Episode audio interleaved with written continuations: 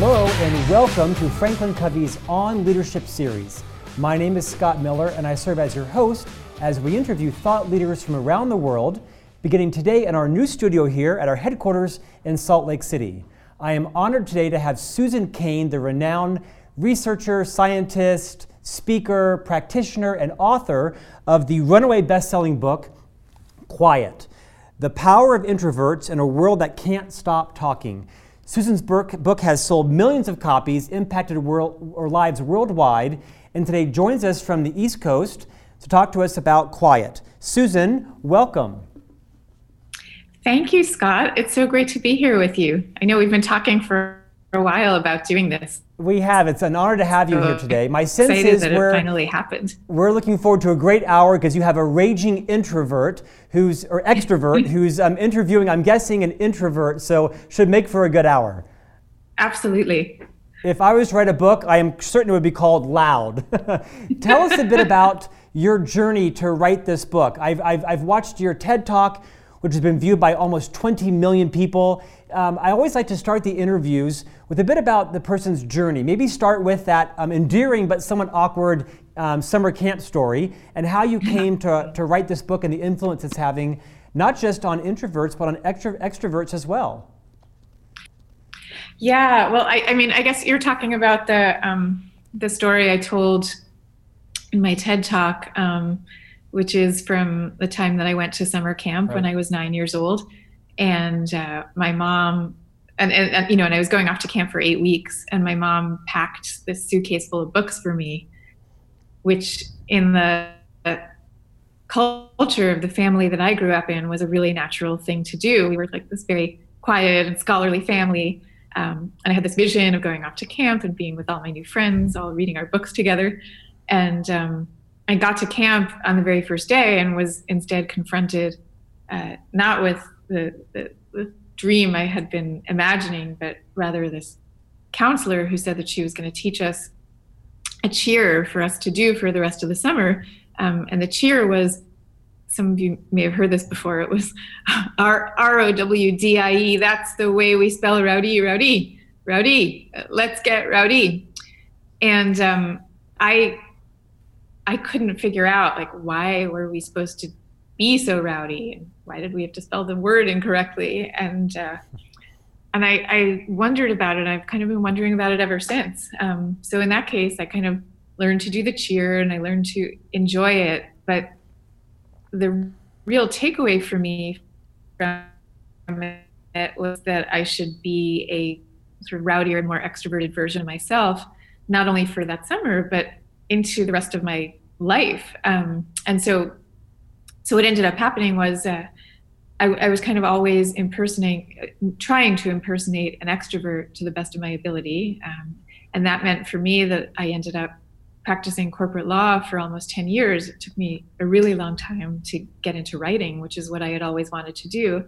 Um, and, and that was because I was in this kind of reflexive habit of always uh, not following my own preferences, but rather the ones that I felt I was supposed to follow. And, and, um, and I looked around me and I realized that this was happening throughout our culture, you know, in our schools, especially in our workplaces, especially uh, and and that it's a mistake. And so I guess I've been spending the last how long has it been? I started writing Quiet in 2005. So ever since then, I've been, I guess, fighting this fight to to um, try to use the power of everyone's natural temperament instead of shoehorning all of us into a pretty narrow temperamental straitjacket.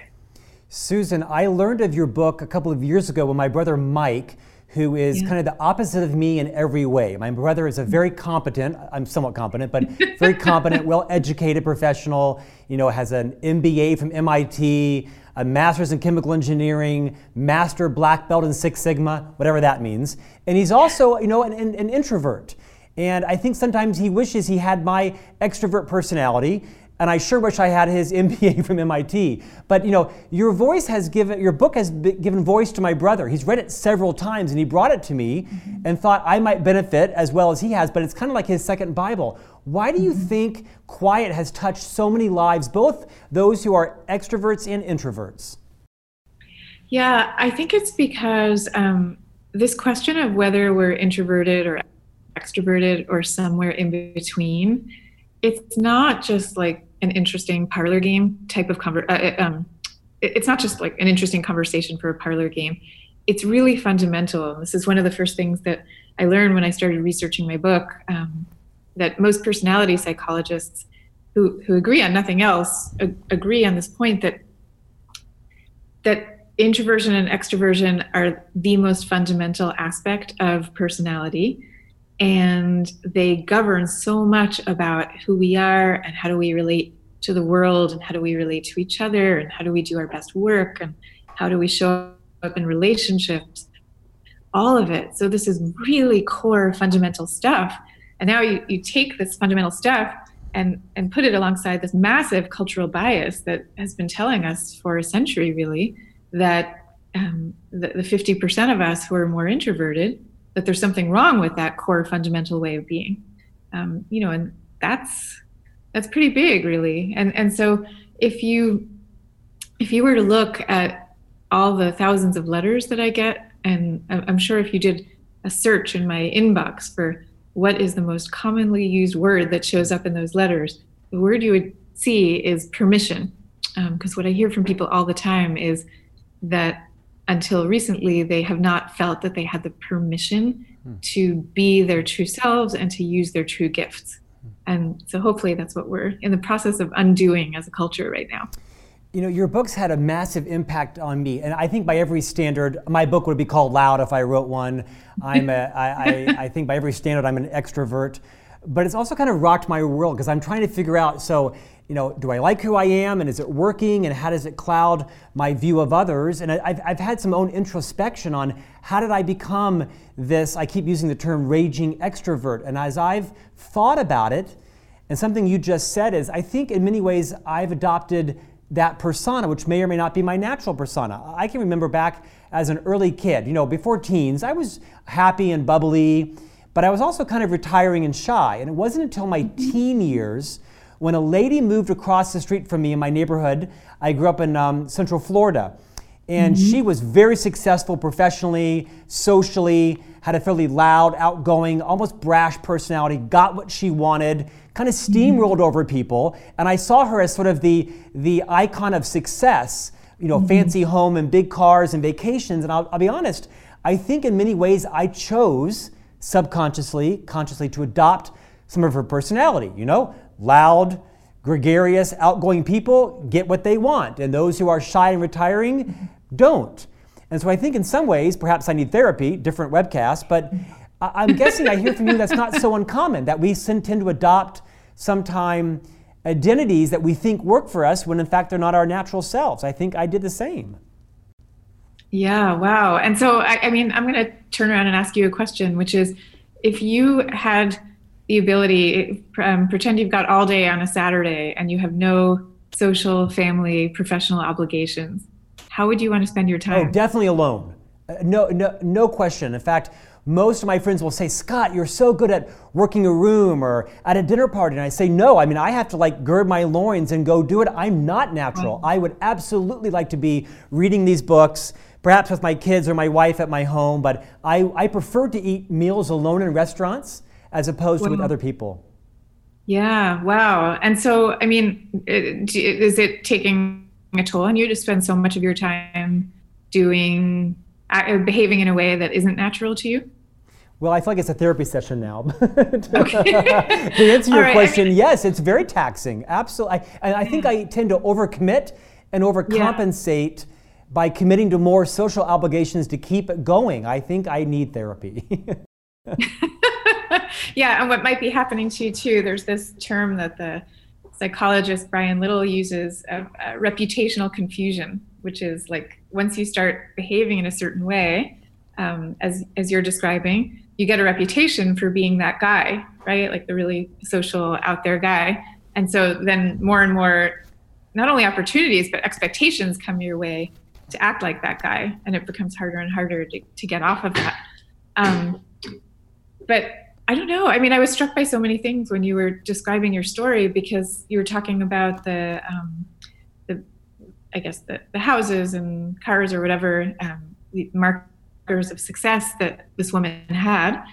Um, but I, I, okay, the following thing is going to sound possibly cliched, possibly hokey, but I would say the biggest marker of success we can all have is the ability to be ourselves in our own skin as for as much of our days as possible.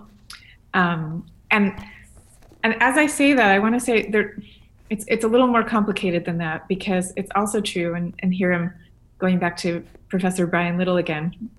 Um, it, it's also true that in some ways, what matters most for a really good life is to identify what your most core, most passionate projects are um, in this world, um, the things you most care about, and they usually have to do with questions of love and questions of work.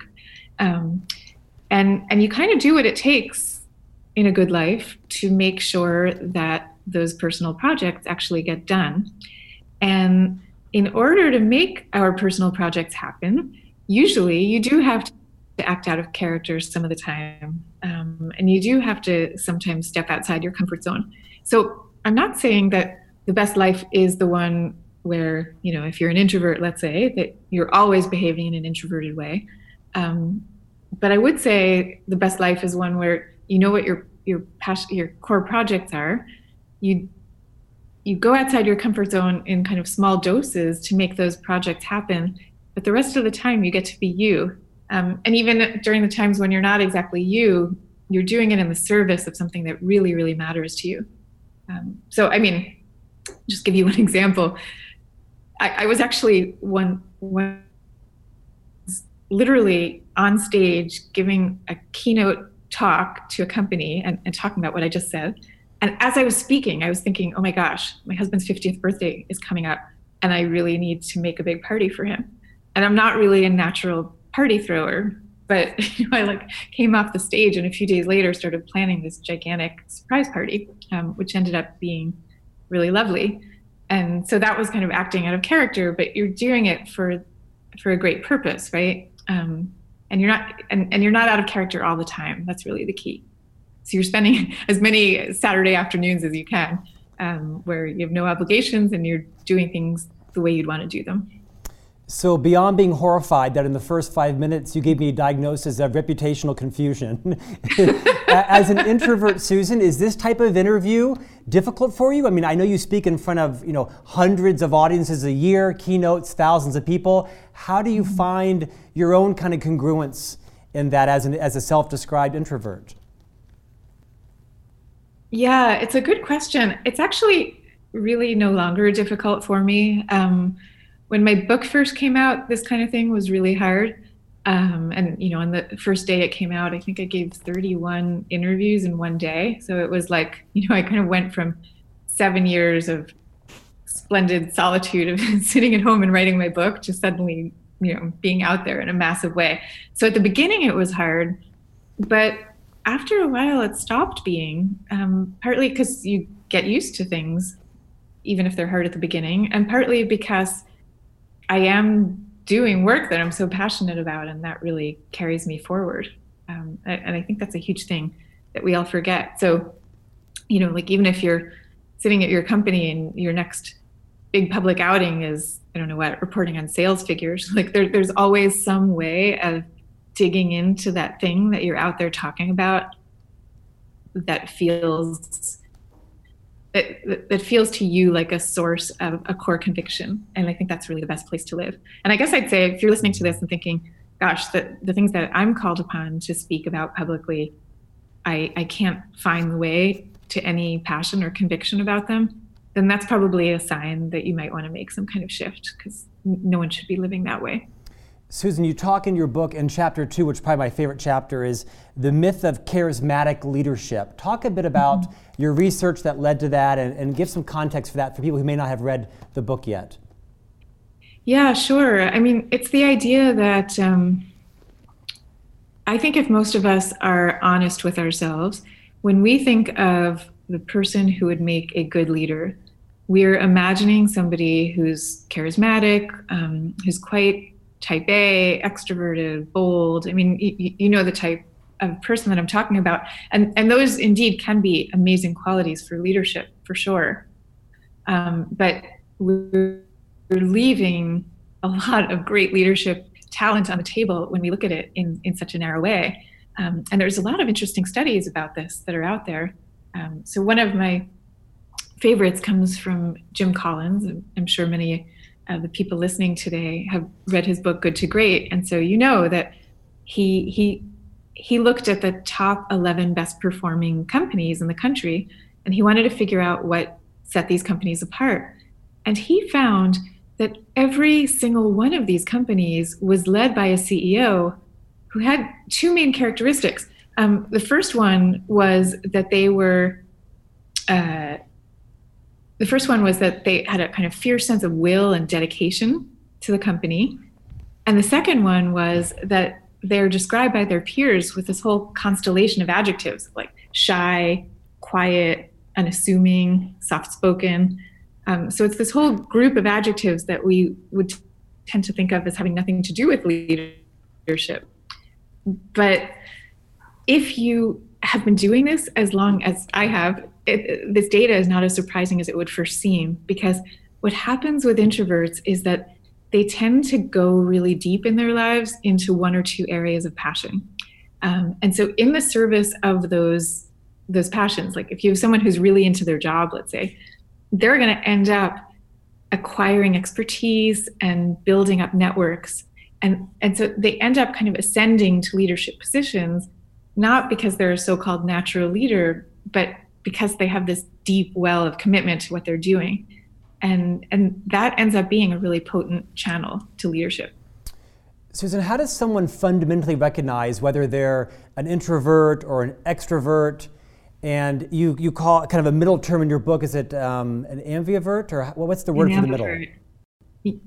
yeah, yeah, yeah, yeah. So, I mean, well, there's two quick uh, uh, tests I think you can give yourself. The first one is the one that I asked you, Scott. Like, imagine that you have a day to yourself, no obligations. Be truthful about how would you want to spend it. Um, you can also ask yourself how you feel when you show up at a party that you're truly enjoying with company that you truly enjoy. And how do you feel at the end of two hours of that party? Um, so, for if you're more of an extrovert, it's as if you have an internal battery that is getting charged by being at that party. And so you're going to emerge from the two hours full of energy. And if you're an introvert, it doesn't matter how socially skilled you might be, your internal battery is probably draining during those two hours. And so you're starting to, you know, kind of get antsy and wish you could go home.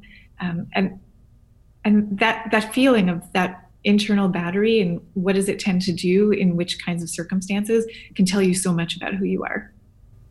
Do you think people change over their lives and careers? Do they ebb back and forth? Should they? What's been your experience and research around? Is someone kind of born an introvert and stays that way for life? Or what, what are your thoughts on that? Yeah, I mean, it's complicated because these are some of the most heritable personality traits. So you, you can actually trace them in, in babies as young as four days old. Um, but at the same time, all of us can and should develop all kinds of skills as as we move on in our lives. So, you know, if you're born more extroverted and, and for you, uh, and for, for extroverts, the, the liability is more um, difficulty being in quieter situations. Your, your nervous system is primed to make you feel kind of listless and sluggish um, when you're in a situation like that. So, but but still, you might be born that way. But over time, you might develop the skill of meditating or just of feeling comfortable um, in your in your solitude, and that's a really important thing. So you're still an extrovert, but you've got that skill. And and introverts do the reverse. They they might um, be born introverts, but develop the skill of being really good at a cocktail party, like the way you were describing, Scott. Um, so it, it, so so it, it, ends up being this kind of mishmash. But a lot of the time, what's not changing, your, your, your fundamental preference of who you are isn't changing, but you develop so many skills that you layer on top of that that you end up kind of a lot more complex than you first started. Susan, to that point, also in your book, you talk about the value that's been placed on, I think you call it verbal fluency and sociability as two major, you know, kind of success indicators. And yeah. I mm-hmm. bought into that early in life. I felt that some of the most influential, successful, powerful people, you know, whether it be um, you know successful business people or you know politicians, had a real strong sense of both of those. And I worked myself. I mean, all these books in the studio, I've read all these books and magazines and newspapers to build my own vocabulary and verbal fluency. Is it a myth, do you think, that's been perpetuated by schools? You've got a point of view on that. It, I'm sorry, is what a myth? That is the, the, the, notion of verbal fluency and sociability being, you know, kind of a key indicator of success. Oh, I see. Um, I think those are helpful skills for everyone to develop to some extent.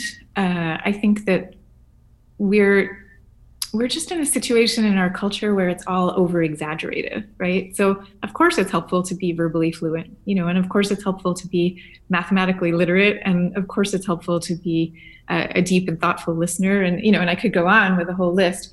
I, I think the problem that we've got in our culture is that we we're we're so overvaluing uh, the verbal fluency and so on, and undervaluing some of these other traits. And so I, I think we just need to get to more of a state of balance. Uh, so, as a self described extrovert, but now that you've prescribed me or diagnosed me as reputational confusion, I, I, I, so I'm kind of having an identity crisis right now on live on air. I, I've always tended to believe the adage that people like people like themselves. And oh. I tend hmm. to like to hire, recruit, and surround myself with people that are high energy, what I would call outgoing, energy mm-hmm. infusers. And I get, I get quite frustrated with otherwise very competent people who tend to be more thoughtful, more deliberate, quiet. Um, I, I, find myself often saying to my team, Can you say it faster and shorter for me, right? Do you find that in organizations, extroverted leaders tend to prejudice those who are introverted and more quiet? And what are some ways that people like me could be uh, you know, better valuers of those who are more introverted? Huh. I mean, it's interesting. So there is a lot of data showing that introverts tend to get passed over for leadership positions, even though once they're in those positions, um, they do. They like there, there was just a recent stat that um, CEOs, want, the introverts once they get um, promoted to CEO, tend to slightly outperform extroverts in those roles. Um, but bottom line is, you know, both types can do really well, but introverts get passed over. Um, but what I what I think the takeaway is for you or for someone in your position is that the the best functioning teams and organizations are the ones who really do have both types in place because it's it's it's actually hard to imagine a complex task getting done if you don't have the kind of quick high energy people you know seize the day push it forward. You, you've got you need that. And then you need the sort of more thoughtful and deliberate people who will be like okay wait a minute. Let's think about this subtlety. Let's think about this thing that might um, might go wrong. And what can we do to protect against it life nowadays is too and our, our um, corporate tasks are too complex to not have both of those inputs coming and when you look at many organizations you see people either consciously or unconsciously uh, um, aligning themselves in this way. So, you know, for example, at Facebook, you've got Mark Zuckerberg and Sheryl Sandberg, uh, uh, introvert and extrovert, and they actually uh, came up with that pairing deliberately, knowing that it would be greater than the sum of its two parts. Susan, in my experience, and I've only worked for two major companies in my you know 25 years uh, so far in, in, the, in, my career. Oh, uh, wait, I, am sorry. Can I say one thing? I'm sorry to interrupt you, no, but just one more thing on that point. Um, I wanted to say that it's also the case. I, I, I, know, Scott, you were saying that you, you see in yourself a kind of bias to hire people like you. Um, but what we often hear from people, and there are studies along these lines, that that introverts and extroverts really tend to like being with their opposite type. Because I, I think a lot of us have a feeling of like we know what we're good at um, we know what our deficits are and we like to be among people who complement them um, and there's there's a kind of natural admiration and affinity for people who are unlike you in in temperament so one of the reasons that teams that have both types work so well is because people tend to be socially happy when they've got that kind of balance you know my, my experience has been uh, uh, different in that as an extrovert, I find myself with introverts it's hard to relate, right? Because I'm super mm-hmm. talkative and I'm very expressive and I sort of have an, you know, an outward frame of mind. And I feel like as an extrovert, it's my job, it's my responsibility or burden to sort of pull out from them what they're mm-hmm.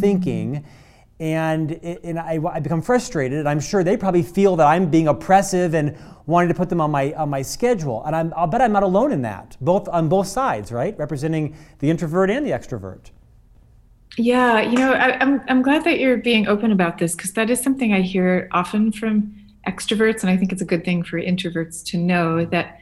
Um, I think it often seems to introverts as if extroverts are kind of naturally, you know, never running out of anything to say and naturally drawing everybody around them out.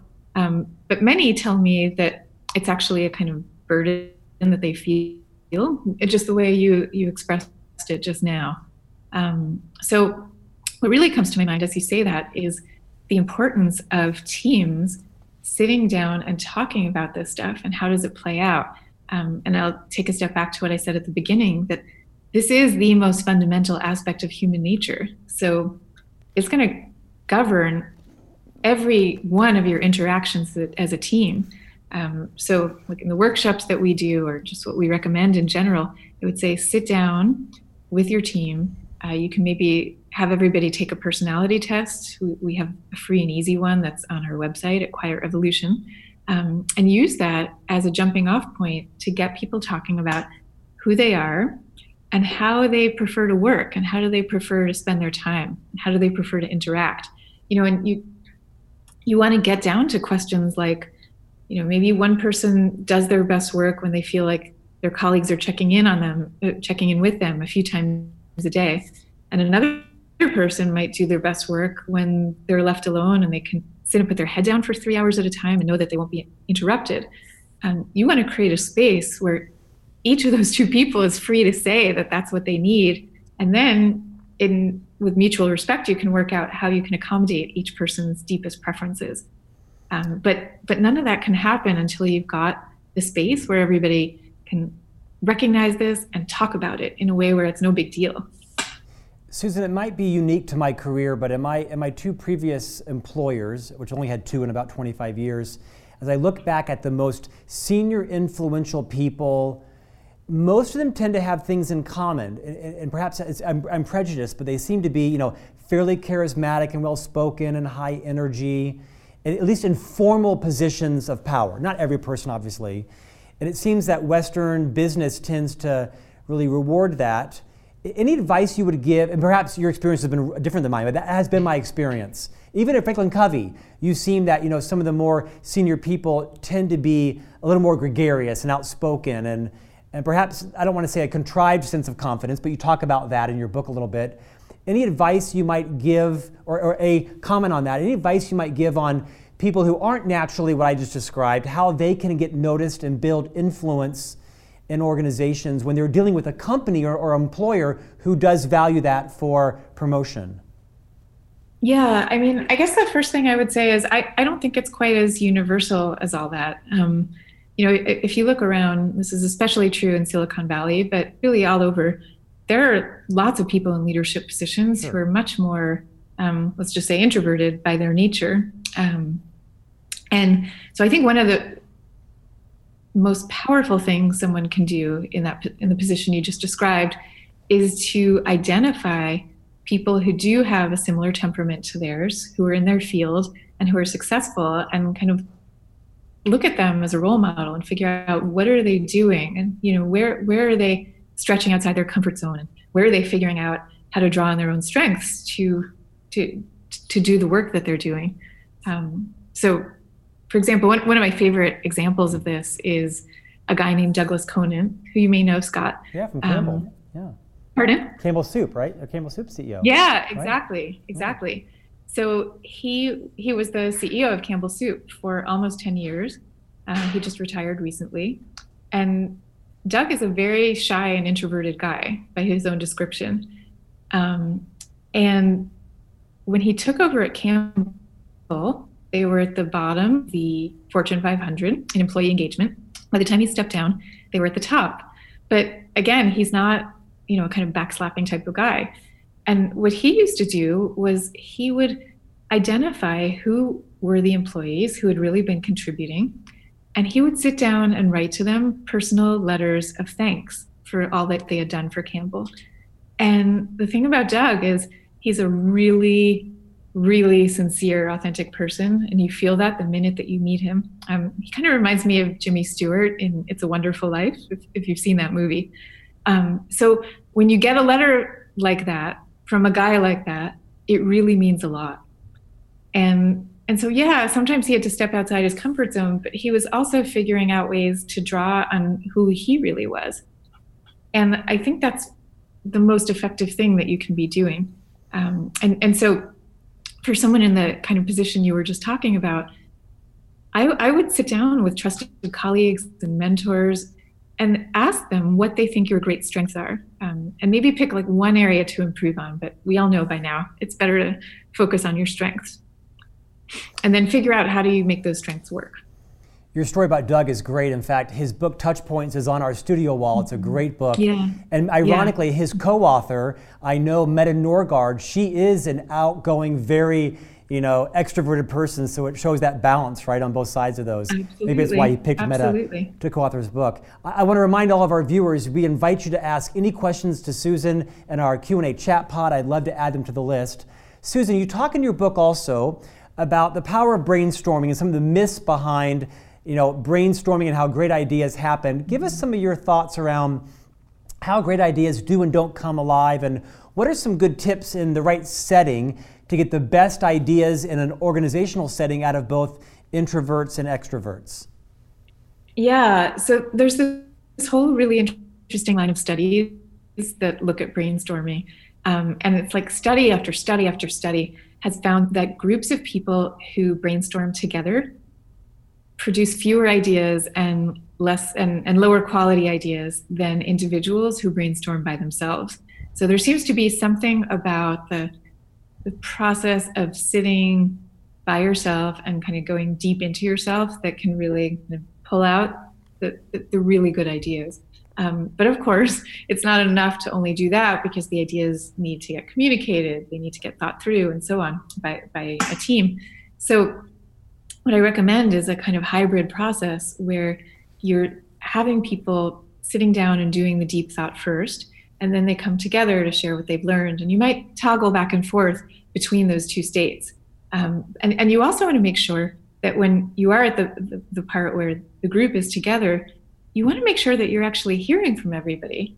Um, there was this this study out of the Kellogg School that found that in your t- typical meeting, meeting, you have three people doing 70% of the talking. So you want to get around that problem and a few was ways one to of their do names it. scott? What's that? Was one of those three people named scott? Um, but one way to get around the problem is you can go around the room and ask everybody to contribute. Um, you could do something called brainwriting, where you have everybody write down their idea on a post-it and then you've got a facilitator who takes those post-its and puts them at the front of the room for everybody to consider. So you're kind of eliminating the whole thing of people jockeying for position or some people feeling more entitled to speak than others. Um, it, it can also be really helpful to encourage people to or encourage one or two people to take on the role of devil's advocate or dissenting opinion so that you're making sure you get all the ideas out there. So I know you're not a psychiatrist, but we have a question that's come in from one of the viewers that says, you know, what is your experience on people who have extreme introversion, you know, almost sort of maybe social anxiety, any uh, like sort of social avoidance anxiety? Any tips you might have on on coaching or dealing with colleagues in your life in the workplace on helping them, you know, move to a state of maybe more comfortability with mm-hmm. um, extreme social anxiety?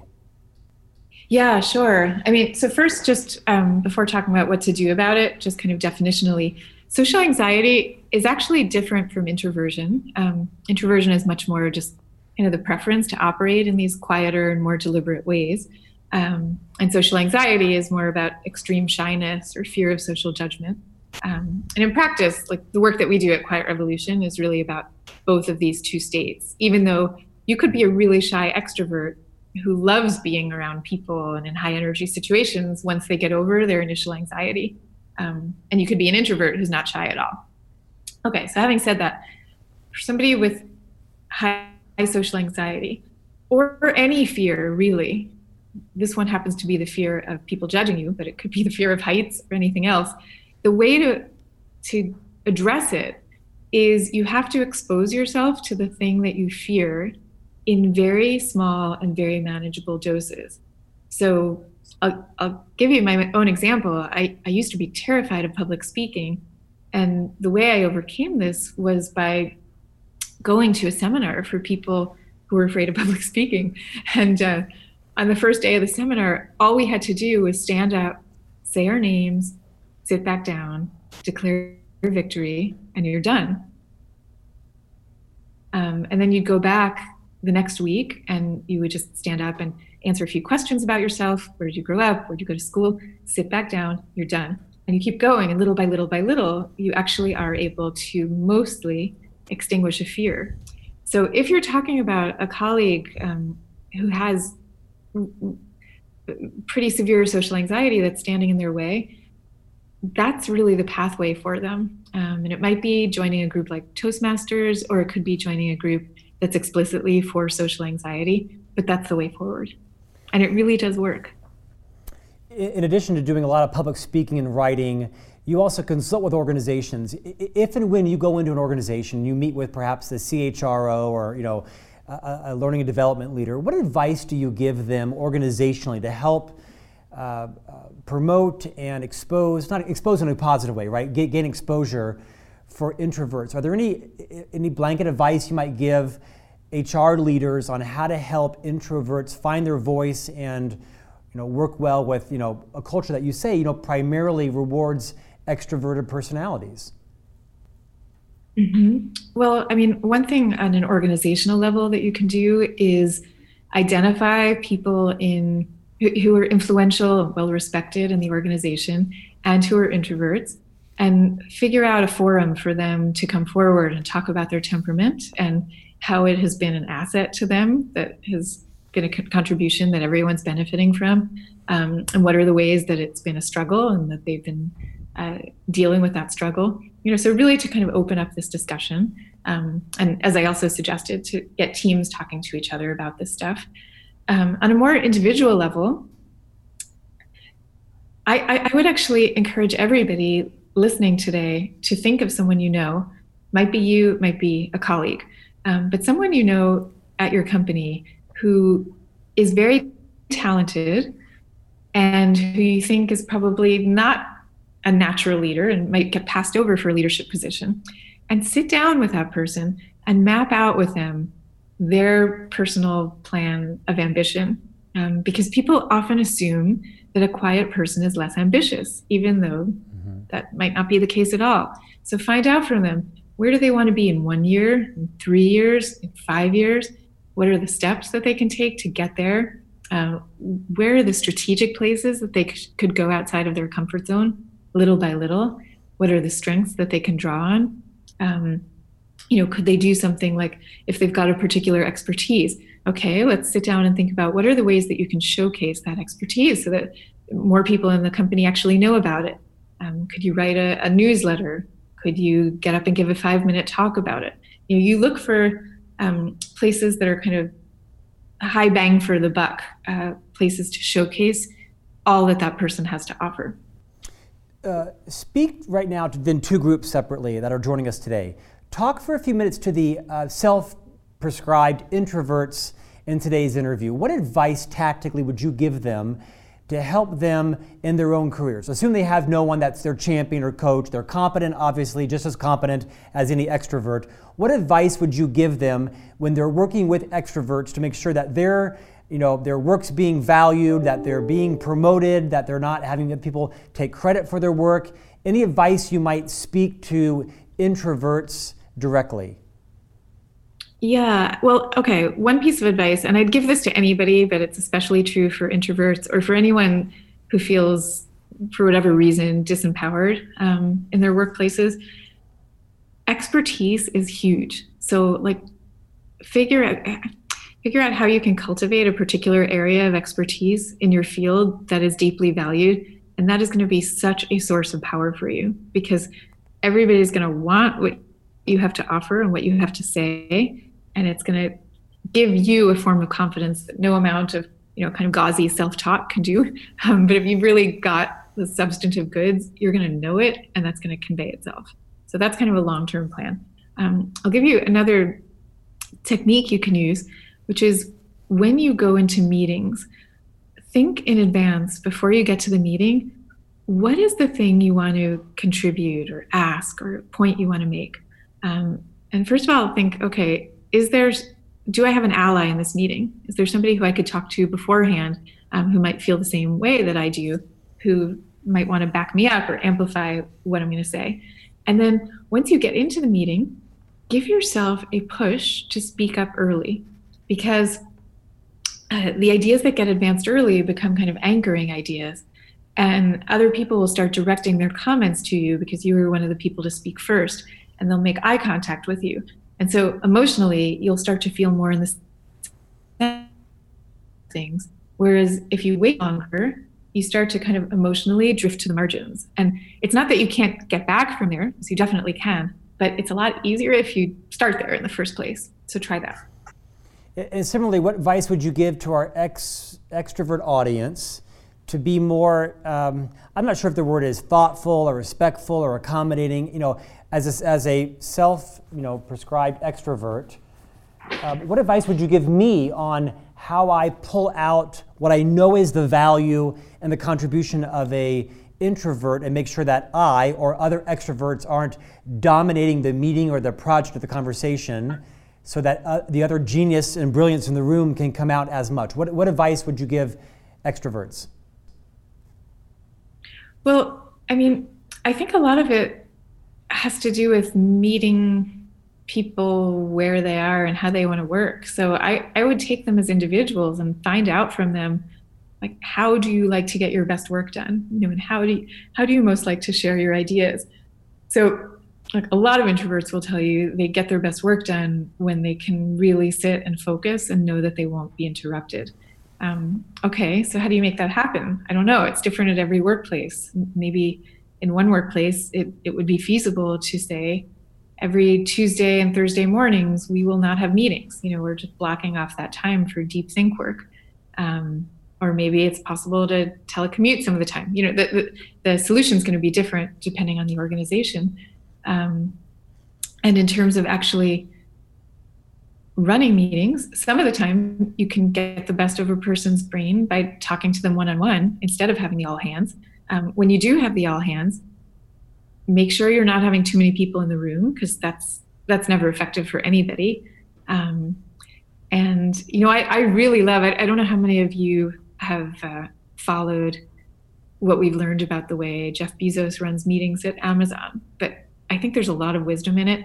Um, so, from what I understand, he uh, but before a meeting happens, whoever is in charge of it has to write out a really well thought through memo describing what the subject at hand is, like a four or five page memo. So that alone takes about a week of preparation, but you're really doing deep thinking to get there.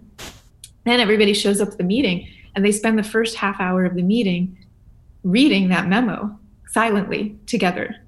And only after that process has been gone through do people start to talk about it and that I, I think that's brilliant in general, but also from a temperament point of view, because it's making sure that everybody's engaging at a level that's not about performance and and you know dominance displays, but just about dealing with what is the subject here and doing it in a really thought through way. And and for introverts, it means that they have the time to process what they're looking at before they actually speak about it. Susan, you'll be delighted to know that one of our viewers just wrote in a question and said she works at Amazon and validates your uh, assessment of how effective the meeting structure is there. So you're right on target. Excellent. Hey, Thank speak, you. Speak to some of the common misconceptions about introverts. What are some of the, you know, wives' tales about introverts that just in fact aren't true or just have been, you know, sort of, you know, spun wildly? I would say the biggest one is that introverts are antisocial, don't like people. I mean, that is huge. And what we need to realize is this is in the psychological literature, there's no uh, correlation between the traits of warmth and caring about people and the traits of introversion extroversion. So you know an extrovert and an introvert are equally likely to be warm and affectionate people. Um, the question is how do these traits display themselves? So for an extrovert who's defined by needing a lot of stimulation uh, if you're a people liking extrovert you're going to want to interact with a lot of people at a time and to do it in kind of big and noisy circumstances. And if you're a person loving it, people loving introvert, you're going to probably want to get together one on one in a quieter type of way, or maybe socialize around shared interests. And and I think that's really the biggest thing. So, uh, but what introverts also do need to understand is that when you're just feeling quiet or thoughtful, other people can interpret that as you not liking them. Because the thing is, because we're such social beings and we're evolutionarily designed to um, interact with each other in tribes, we're all incredibly sensitive to feeling pushed out or disliked in some way. Um, so, what what might feel to you like just a kind of quiet and inwardly directed moment can feel to somebody else like a form of social rejection. And i think this is it's a it's something important for introverts to know but it's also just a great it, it's a great way of turning it around especially for those of you who feel shy that your job in life is not so much to win the approval of the people around you as to make the other people around you comfortable like just remember they're all vulnerable no matter how blustery they appear on the surface they're all vulnerable. Um, so show them that you like them and you know, they'll, they'll be happy. You'll be happy. It's kind of a virtuous cycle. Susan, what advice would you give to introverts who are in senior leadership positions that have members of their team that are extroverts? Uh, is it the same advice you, in terms of asking, um, having them ask extroverts how they want to share their information? I guess they know because the extroverts share it. Any advice you would give, you know, um, introverts who are leaders on how to deal with extroverts? Yeah, I mean, the introverted leaders I've spoken to have told me they often have to kind of remind themselves to do the outward facing stuff, you know, because their their inclination would be to focus more on the part where, you know, you're like sitting at your desk and figuring out what the strategy should be and so on. Um, so you might want to do something like schedule two periods of time throughout your day where you're making where those are your, your times to check in with your team check in with other people and like show your outward facing self um, or there's one introverted ceo who's an engineer he was talking about when he first started you know he would walk through the halls of his company um, often deep in thought and kind of looking at the floor and, and then he realized that he's the ceo now so when he does that people feel like the ceo doesn't like them you know for him he was just being an engineer and acting the way engineers do. Um, but he had to start kind of managing his self presentation a little bit more. And I think that's especially important when you are managing extroverts who really want to have that interaction and want to have that sense of, of uh, you know, of back and forth. That reminds me of an experience I had once prior to coming to our headquarters job as the chief marketing officer. I used to run a large sales division in Chicago. And so I had stewardship over about, I don't know, 15 states and maybe 15 or 20 salespeople. And most of them, you know, in sales were fairly extroverted, outgoing, gregarious. It was sort of a competition when we would get together for sales meetings as to which one of them could jockey for the best seat and also, you know, get the boss's attention. And I remember one particular meeting we had a client partner, that's the name of our salesperson, who, you know, after two days of meetings, this person was very quiet, would take notes, would rarely speak up. And inevitably, after sort of the quarterly sales meeting, that person would call me. And I would be frustrated during the meetings that she was either checked out or not listening. And I knew she wasn't goofing off. I just, I, I would find myself as an extrovert being frustrated that they weren't contributing much.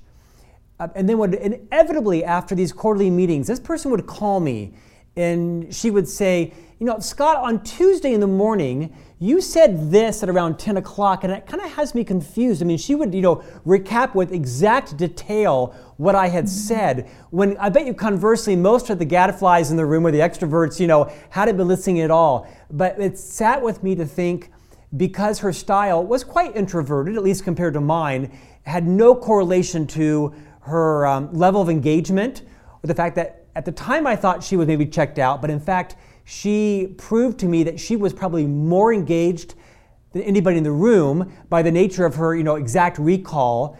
And for me, mm-hmm. it's kind of a good memory that, you know, because you're not talking doesn't mean you're not fully engaged. Yeah, absolutely. And, you know, if you're the one running things, like, don't you want to hear um, and know and get the best of the brains of the people who aren't necessarily saying as much. And so, you know, w- what could you do to actually harness what's inside those brains? Um, and I always say, you know, I, probably the best thing is not an all hands meeting, like an employee like the kind you were describing. If if if if you had that person working with you still, I, I would say make sure you're figuring out other ways to know what's inside that brain because she probably has an awful lot to contribute. Yeah. Um, and also figure out what works for her when she is in meetings that would get her to contribute. And sometimes it can be something as simple as giving that person the floor. Like, you know, if you know that she's particularly insightful about topic X, say to her in advance, you know, I, I'd I'd love to hear your thoughts today in the meeting on topic X because I know you have a lot of insights to share. And now she's kind of been invited to take the floor and she'll probably rise to it. Well, you're exactly right. I mean, she had massive contributions and still does. I mean, you know, a significant contributor to our company. Susan, in our final minutes, let's take it personal, maybe out of the workplace, um, perhaps as a parent or a, a, a sibling or a partner or friend. What advice would you give any of us who have discovered or uncovered that perhaps one of our, our children is, you know, more quiet and introverted as you see kind of the future of business and you know, and where that sort of that puck is going. What advice would you give to parents who have perhaps a more um, shy or retiring child? I know they're not. That's not exclusive with always being introverted. Any advice you might give us in in our personal lives around supporting and nurturing the talents of people who might not be as extroverted as another child, who might who might be taking yeah. you know more of their share of time and attention. Yeah, this is a subject that's really near and dear to my heart, and um, and I'm not. I know I'm not going to have time to tell you everything that I wish I could tell you. So I'm just. I'm going to tell you some stuff in a sec, but I'm also going to say I have a whole chapter of the book that's just about kids, and also on our website we've got tons of stuff about kids. So if you are parenting such a child, um, there's so much to know. But um, gosh, where to start? I, probably the number one thing is to know that whatever is in your heart and mind about that child, the child is going to pick it up. They're going to know it. Um, doesn't matter what you say, they'll feel it. So you really need to get to a place, if you're not there already, where you see your child's temperament for all the richness and the coolness that it has. Um, so your child knows that you feel it. And then the big question that comes up all the time in parenting shy or quiet children is when should I honor their preference to maybe stay home and chill out? And when should I push them or require them to do something that makes them uncomfortable? And uh, there's no sh- there's no answer to this that's always right or always wrong. But I, I would ask yourself, well, what are the place, what are the the areas that they absolutely have to do, either because it's just some kind of social obligation, um, or because you know that once they get to the other side of their fear or discomfort, they're actually going to shine in that activity. And those are the places where it's worth the extra push. And you have to understand that these kids have what I call a longer runway before they take off and fly. So if you imagine a kid, let's say, who is uh, uncomfortable swimming, um, the, the answer is not to kind of punitively say to them, you've got to swim, you know, throw you in the deep end. Um, but the answer, of course, is not, well, you never need to learn how to swim. It's a basic life skill and source of happiness. But you take them with you little by little by little. So maybe you bring them to the pool on a day when the pool is really quiet. um, you know, at the end of the day, let's say, and maybe they dip their toe in the water and you declare victory and you go home. And then you come back on another quiet day and they go in a little bit deeper. And like little by little, they get there. And eventually, that kid is going to love how to, is going to love swimming and maybe great at it. And you won't be able to tell them apart from the kid who jumped in on day one. But for your child, they need to know that you are there with them on that long runway, that you get what they're feeling and you respect it, um, and that you're good with the whole process because that's part of the reality. And I, I don't think you can really do that until you also acknowledge to yourself that that does take extra work. Um, it's emotionally harder. There are moments where it's embarrassing uh, that your friends' kids will run and do things and your child won't but that's okay. That's just part of the deal. And um, and you know, your child will be beautiful and great and successful and everything else. Susan, have you found in any of your research and all your um, discussions and online work that extroverted parents tend to raise extroverted kids or introverted? Is there any correlation there at all, or? You know, I don't know about that because there. Well, there's a lot of data that shows that about half of um, half of couples are introvert extrovert sort of yin yang couples mm-hmm. and so those couples from a genetic point of view tend to produce kids that are all over the map so you you you see all varieties right i, I see a lot of extroverted parents raising introverted kids um, feeling kind of mystified by them um, and you see the reverse and every every other kind of combination I and you know and i do think the different combinations each have their own set of pros and cons. So, extroverted parents have more work to do in terms of understanding what their child is thinking and feeling, um, but they can also be really beneficial to, you know, a child who might take things with an extra degree of of care and caution can, you know, borrow a little bit of the more carefree attitude of their extroverted parent, um, and vice versa. I ask because you know I, I, I although I have reputational confusion, I my style is extroverted. My wife is the opposite, very much introverted. But we have three sons under eight, and mm-hmm. I feel like they absolutely have more of my personality, her character, but my personality. And I wonder if if extroverted parents have a stronger influence on their children's proclivity than an introverted parent. Oh, I wouldn't say that at all. Right. No, because I mean, well, partly it's it's uh, you know inherited temperament, and also parents have all kinds of ways of being really close with their children and having an influence on their children, and right. it, it, has little to do with how um, loudly one speaks or how often one speaks. It has much. I, I think it's a much more has much more to do with deep emotional connections when you're talking about parents and kids. I worry that in a half an hour I'm going to get an email from an email from you with a psychiatrist recommendation in Salt Lake City. oh, gosh, no, no, no. Susan, and you know I'm married couple, to an extrovert also. Uh, in our final couple of minutes, I want to talk a bit about kind of the reach you have across the world. So you've been researching and writing and speaking. You have a large, you know, speaking part of your business. You keynote conferences. You're available to keynote. You also have, uh, you know, website and workshops and a newsletter. Um, take a minute and talk about how, if a client wants to engage with you, how they can subscribe to your newsletter and how they can even hire you to come in and speak in their organization. Yeah, sure. Um, so, uh, our newsletter is uh, through Quiet Revolution. So, if you go to quietrev.com, you can sign up for the newsletter. Um, and also on quietrev.com, there's a there are various forms that you can fill out if you're interested in having me come into keynote or if you'd like to do a workshop at your organization, you just fill out the forms and and, uh, and we go from there.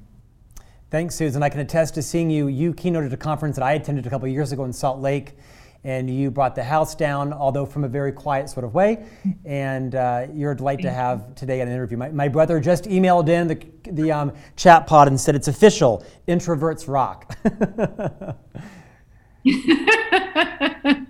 well, tell your brother a big hi from me. that was a really that. lovely story. Susan, what an honor. Thank you for your time. Massive impact your book is having, really giving voice to, I'm sure, millions of um, introverts and really having an influence on extroverts on how to, you know, work well and see that introverts have, you know, uh, the same in- impact uh, as extro- extroverts. So thank you for your time. Have a great weekend. We're, we're pleased you joined us. Thank you so much. Thank you so much, Scott. I really enjoyed chatting with you. Thank you so much, Susan. And everybody, thank you for joining us. Uh, we'll see you again next week with another thought leader. We're honored you spoke to us or had time with us for this hour, and we'll see you next week. Thanks so much.